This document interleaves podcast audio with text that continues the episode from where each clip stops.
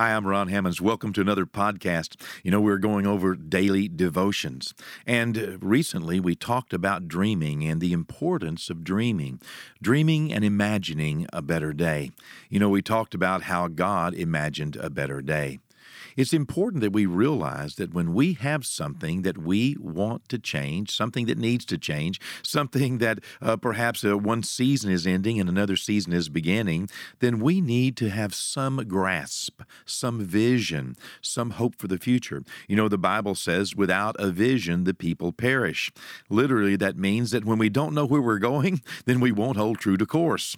Without a vision, people cast off restraints. That's what that word perish means. It means that there's nothing to hold us within the boundaries. There's nothing guiding us. There's nothing keeping us on track. Because when we don't know where we're going, when we don't have a destination, we're literally just wandering around through life. And God has designed us to be more than just wanderers, more than those that are just aimlessly trekking day in and day out.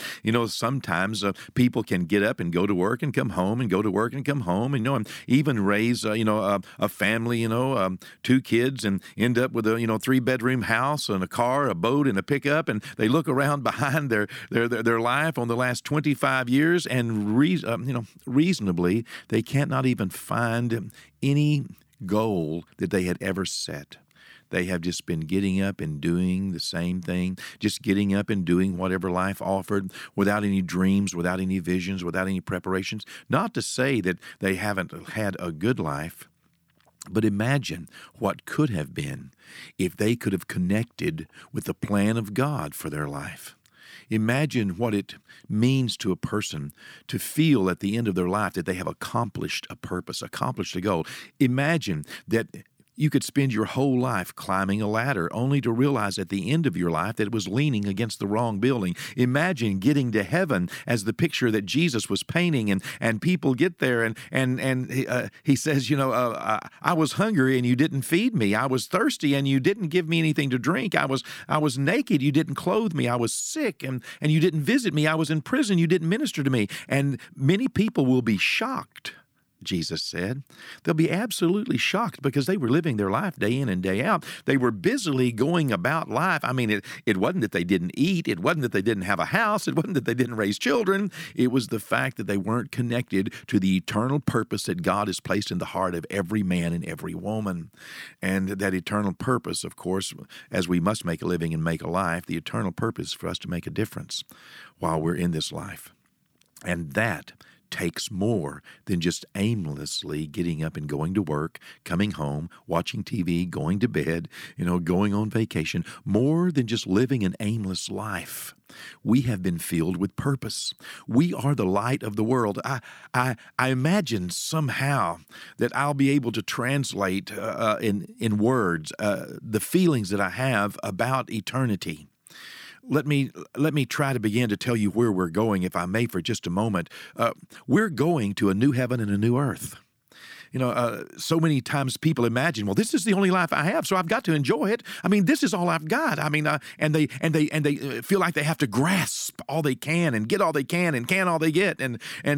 Life is fleeting, especially when people begin to move through the seasons of life and get into the golden years or get in midlife crisis. They look behind them and women say to themselves, well, I'm not as pretty as I was. I'm not as marketable as I was.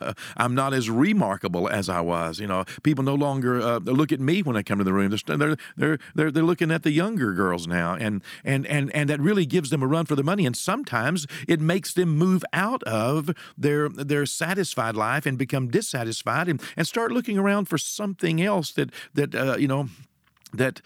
can satisfy that feeling that life is slipping through their fingers. Sometimes for a man, he looks around. In fact, we're told that the first half of a man's life, they're seeking success, and the last half of a man's life, they're often seeking significance. And a man can go through a midlife crisis as well, feeling as though that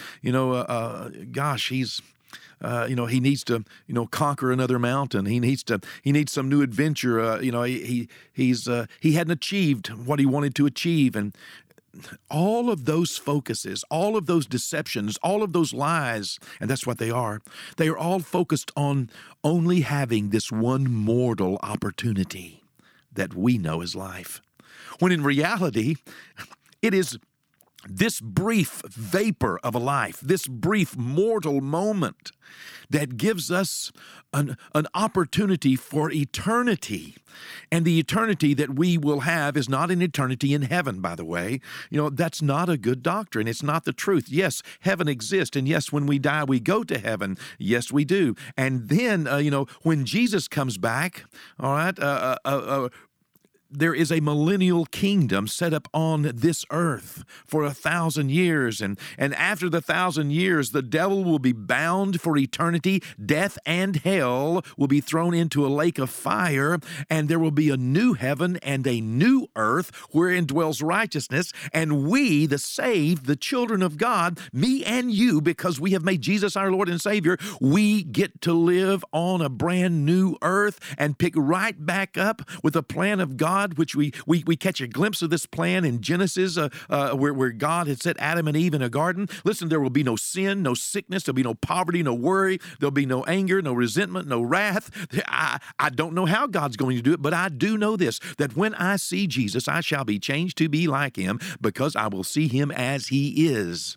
This mortal moment is my opportunity to secure a relationship with Jesus Christ and to bring my friends and my family, my acquaintances, even my enemies, into an eternal relationship with Jesus Christ so that we can all enjoy what our hearts long for. Life in eternity, life on the new earth.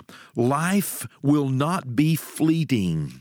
Life will not be empty. It will be fulfilling. The things that you yearn for, which can never satisfy in this life, will fully satisfy in the next. It's just important we get there. Now, if you need a dream, hold on to that dream. Hold on to that reality.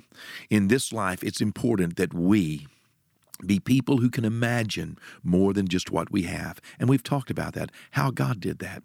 But God also is waiting on a new beginning with a new heaven and a new earth. Okay? And it's our chance to participate right now in helping him to populate that new heaven and new earth. You know, it's good to have dreams, but a dream is not a plan.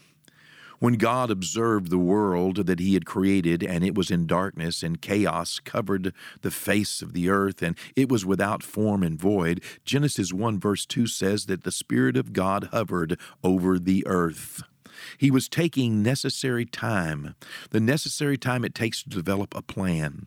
Sometimes we need to consider what we want, not just go around, imagining pie in the sky dreams. You know, it's good to have a dream, but a dream is not a plan. Our lives are not designed to be refrigerators to preserve the past work of God, but rather incubators to develop a future work of God. This process of developing a plan is known as meditation. Knowing what we want to change is the first step, but knowing how we want to change it demands a plan. Dream the dreams of God for your life, but then begin developing a plan by giving God the time and the opportunity to continue to inspire you and to give you steps so that you can know what to do. What comes first? You know, the grass had to come before the cows. You know, God had a plan. He had to separate the water before he made breathing things, or they would have drowned. God had a plan.